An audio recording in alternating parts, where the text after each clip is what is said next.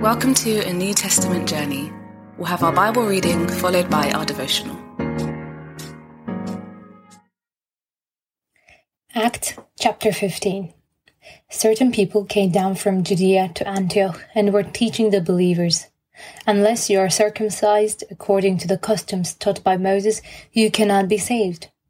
This brought Paul and Barnabas into sharp dispute and debate with them. So Paul and Barnabas were appointed, along with some other believers, to go up to Jerusalem to see the apostles and elders about this question. The church sent them on their way, and as they traveled through Phoenicia and Samaria, they told how the Gentiles had been converted. This news made all the believers very glad.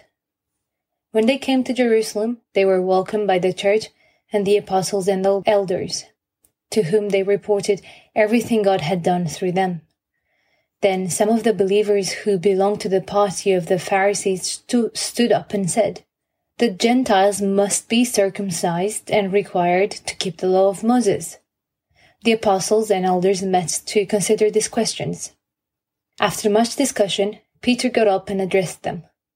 Brothers, you know that some time ago God made a choice among you that the Gentiles might hear from my lips the message of the gospel and believe. God, who knows the heart, showed that he accepted them by giving them the Holy Spirit, just as he did to us. He did not discriminate between us and them, for he purified their hearts by faith. Now then, why do you try to test God by putting on the necks of the Gentiles a yoke that neither we nor our ancestors have been able to bear? No, we believe it is through the grace of our Lord Jesus that we are saved, just as they are. The whole assembly became silent as they listened to Barnabas and Paul telling about the signs and wonders God had done among the Gentiles through them. When they finished, James spoke up. Brothers, he said, listen to me.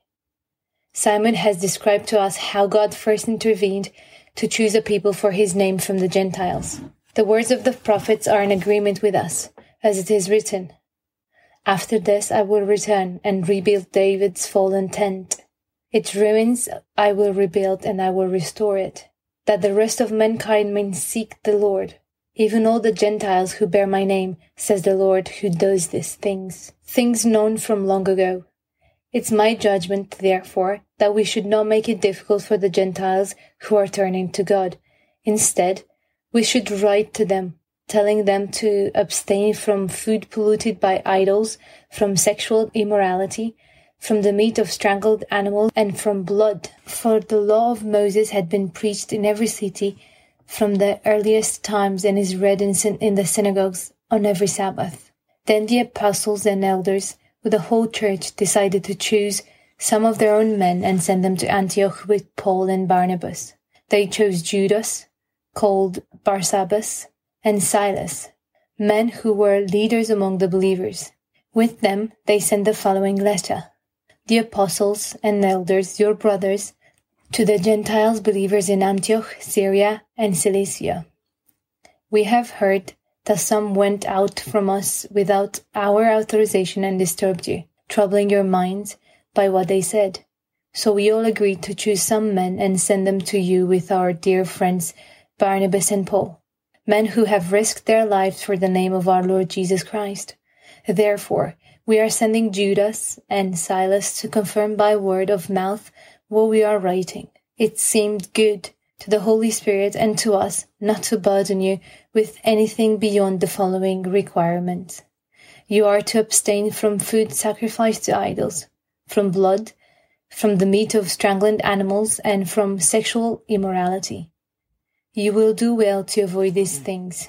So the men were sent off and went down to Antioch where they gathered the church together and delivered the letter.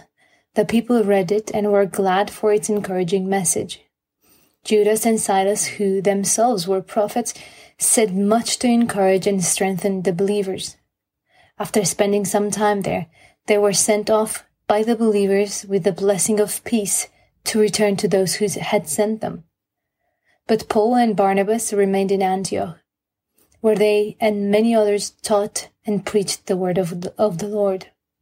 Some time later, Paul said to Barnabas, Let us go back and visit the believers in all the towns where we preach the word of the Lord and see how they're doing.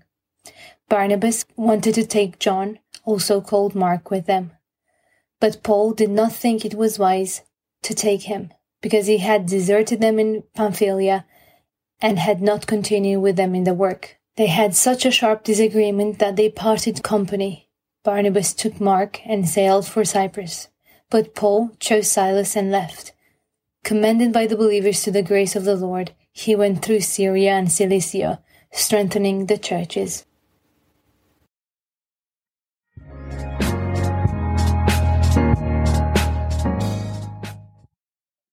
Those of us who lead in any environment would do so well to emulate the beautiful instincts of these apostles. They worked hard to spread joy and encouragement. Not only in formal decisions not to make it difficult for the churches, but also in each interaction of Paul, Barnabas, and Barsabbas with the believers. These apostles left a legacy of encouragement and joy. As I mull over this, I realize how often my bias is to analyze and how I have at times been a bit prone to criticize. I desperately want to lean towards encouragement and strengthening, towards leaving a legacy of encouragement and joy. Surely that is an instinct all of us should desire. Another beautiful instinct of these elders was to sit under the governance of God, no matter what it cost.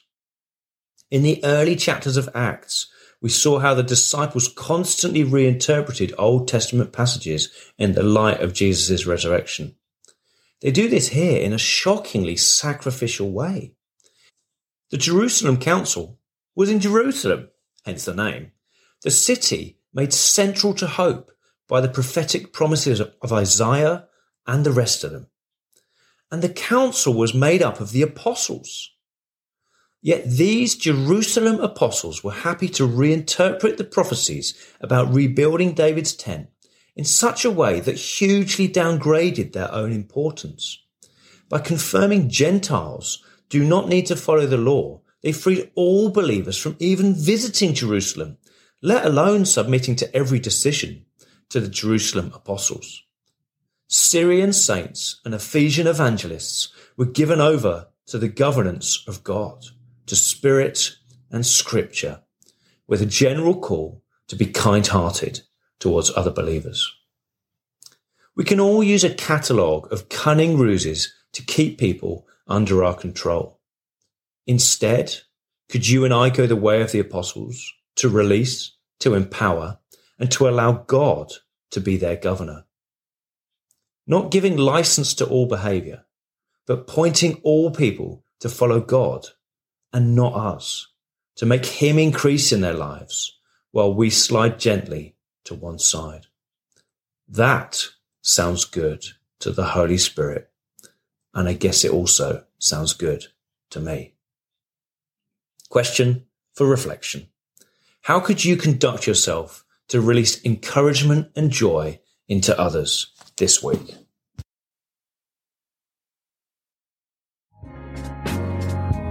We pray God's word bears fruit in your life. For all the information about the New Testament journey, head to www.anewtestamentjourney.net.